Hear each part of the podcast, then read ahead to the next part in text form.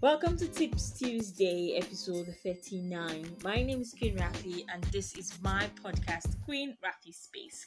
And for today's episode of Tips Tuesday, we're going to look at how to turn your weaknesses to strengths. Yes, on Monday Motivation, I talked about how it's important for you not to focus so much on your weakness, but think about how you can turn them into strengths. So, I'm here to give you practical, simple tips and tricks that you can use to turn your weaknesses into strands. You ready? Let's go.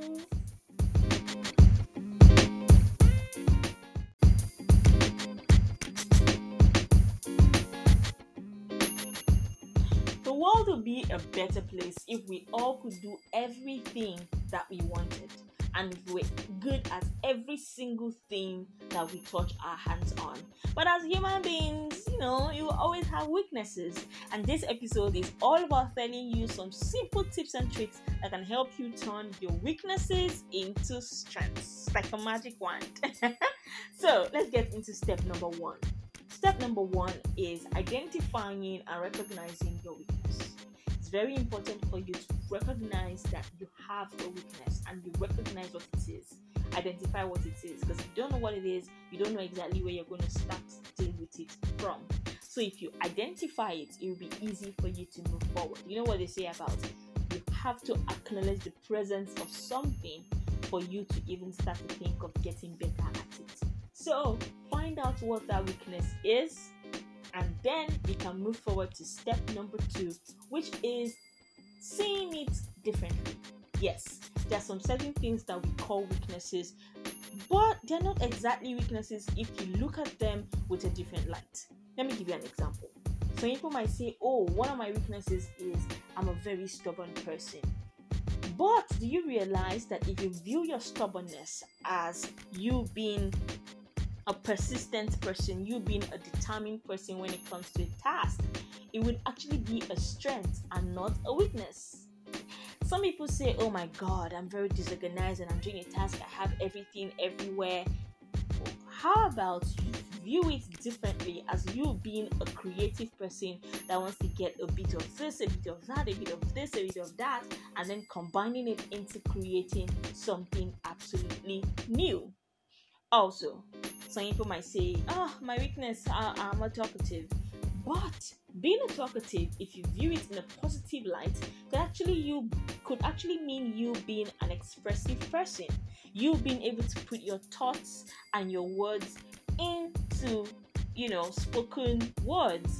And that is something that not many people are gifted with. So sometimes what we see as weaknesses might just be strengths if we view them in a different light. There's so many of them that you might think of. Sometimes you might say, oh, impatience, but that could be that you're a very passionate person. You know, you want to get something done, you want to put in all your energy and you don't want to wait.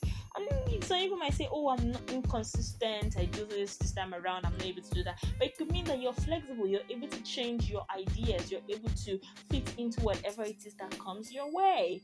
So sometimes you just need to view some of your weaknesses in a different light and then you see the positives they bring and they become instant strengths. Tip number three you can learn anything everywhere. Yes, you can learn it. You can go online and find out how to learn that thing that you think you're not good at. You can absolutely turn that thing around for yourself by just a few Google searches and you're good to go. What is it that you're bad at? Is it speaking English? Is it creating a research paper? Is it coding? Is it programming? And when you're trying to learn these things, you have to remember that you don't have to become excellent immediately. You just have to be average. Yes, you don't have to. Since it's something that you're not so good at, starting to learn about it and turning it into a strength doesn't mean that you have to be excellent and get an A. You just need to be average at it. That's all. Thirdly, if you go on Google search and you tried and this thing is not working, just hire someone to do it. Yes, there's some things that some of us would never ever know how to do. And all you have to do is hire somebody to do it. The fact that you don't know how to do it doesn't mean that the whole world doesn't know how to do it. Get someone else to do it. For example, I am very terrible at drawing. So if there's anything that ever needs me to draw anything in life, I'm definitely hiring somebody to do it. You know? So go out there and get someone to do the job for you so that you can focus on the other things that you are good at and you don't have to worry your mind about this one thing that you just can't do. Lastly, focus on your strengths and learn to teach others. There are so many things that you're good at. If your weakness is like 1, 2, 3, 4, 5, there is 7, 8, 9, 10, 15, 20 things that you're better at. So focus on your strengths and ignore those weaknesses if there is nothing you can do about it and you've tried all of the other tips and just focus on the things that you're good at. Also, what you're good at, try to transfer that knowledge to other people, share it with other people because that way you're going to be better at what you already know. And who knows, the person you're sharing your own strength with might actually be good at what you think is your weakness, and then you guys can rub off on each other, and you find out that at the end of the day, you've gained something just by teaching somebody else what your own strength is.